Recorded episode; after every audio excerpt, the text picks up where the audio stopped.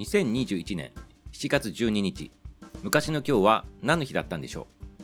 今日は源頼朝が征夷大将軍に就任した日です。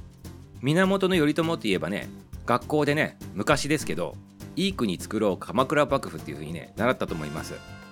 その源頼朝さんです。ね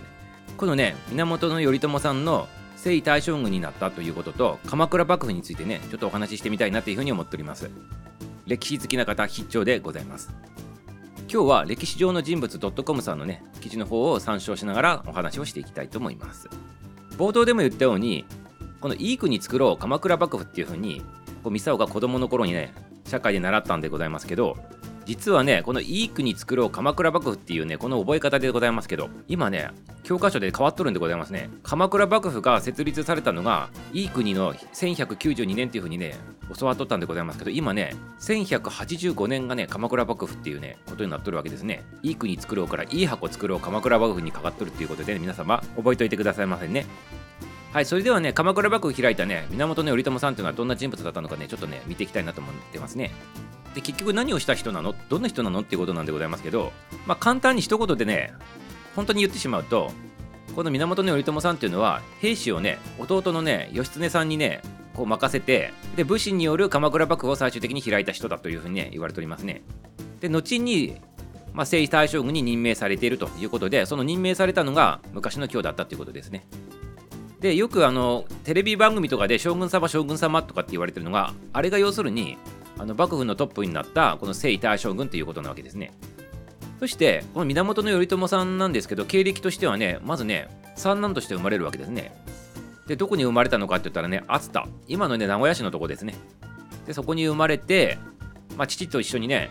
平清盛さんとねこう敵対しとったということでね兵器と敵対しとったということでございますね。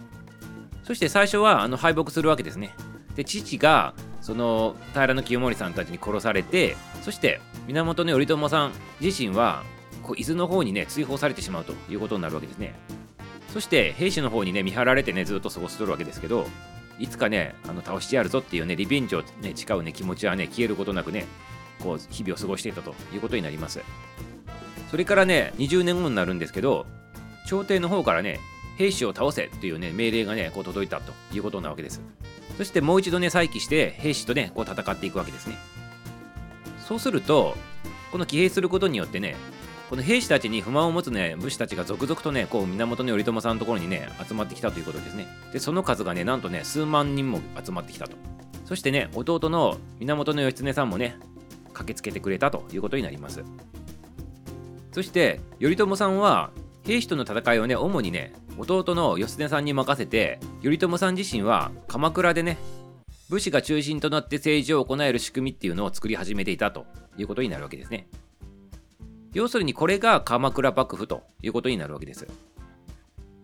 そして先ほども言ったようにいい箱を作ろうっていうふうに変わったって言いましたけど1185年ですね。ついに弟の義経さんが壇ノ浦の戦いっていうのでねついにね兵士をね滅ぼすわけですね。そしてこの時に弟の義経さんが朝廷の方からね勝手に褒美もらったりねあの自分のねあの勝手な行動をねこうお兄ちゃんにね報告しないでねやったとためにね頼朝さんをねこう怒らせるわけですね。それによって鎌倉からね弟さんがね義経さんが追放されたという形になってます。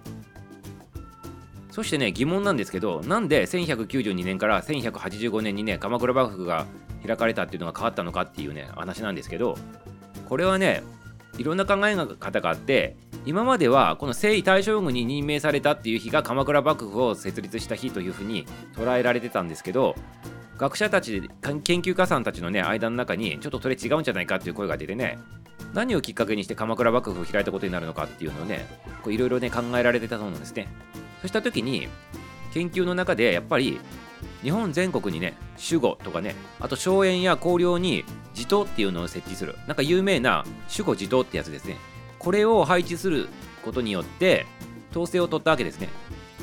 この幕府の統治基盤を整えた年っていうことで1185年が鎌倉幕府と成立した日ということで変えられたということになります。要するにね実質上日本を統治したというそういう政策がね行われたっていうねその年がね鎌倉幕府が設立した都市というふうになってるわけですね。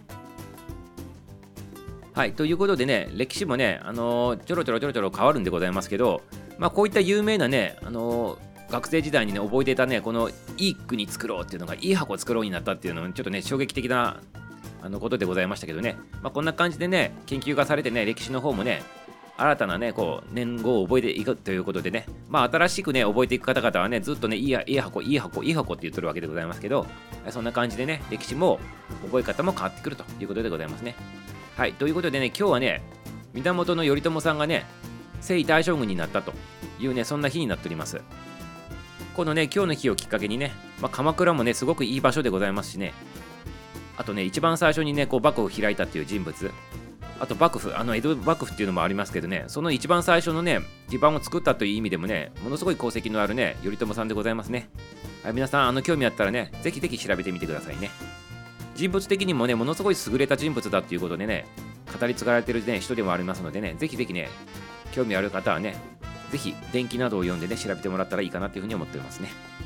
ということで今日は源頼朝が征夷大将軍に就任した日でした。